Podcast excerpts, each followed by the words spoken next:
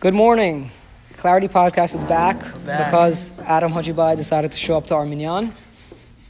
So if you have any complaints about the lack of consistency, please address Adam Hajibai. Uh, I, I was thinking about something recently. So I had this discussion with Rab- Rabbi Maruf, and um, actually, take a step back. We, we always talk about how it's very, very, it's very bad to compare yourself to other people. How, com- where you shouldn't be comparing yourself to other people. But what would be a good? I, if you're going to make a comparison, what should you make a comparison to? What I was yesterday.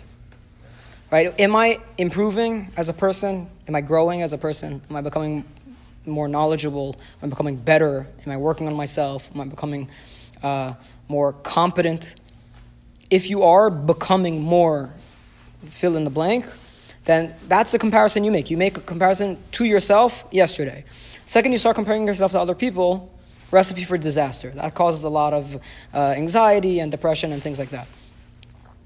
Once Now- you start like delving into other people, like what they And do yeah, the stuff, second you like, delve into other people I see already, a lot of people that like they start speaking with other people and what they do and like for work and this that and then it just like kind of mess around their mind because they're thinking, oh, this guy's doing this that, but once Right. you start like getting a little what we call it fuzuli, it I think it kind of like it's a huge like strain to Right.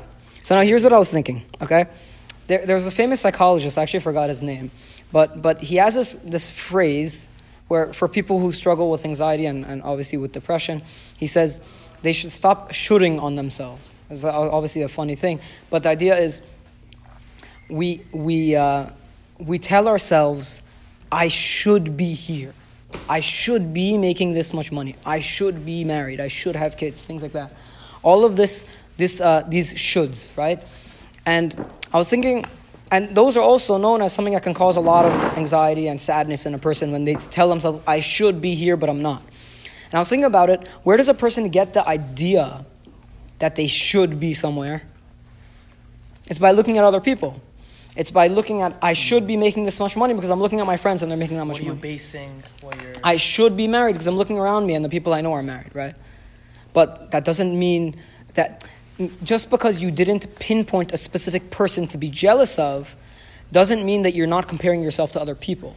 So anytime you, you pull out of the air some idea of where you should be and then you use it to make yourself feel bad about yourself, that's a comparison to other people, whether it's a direct comparison when the person is named or it's an indirect comparison when it's just more abstract.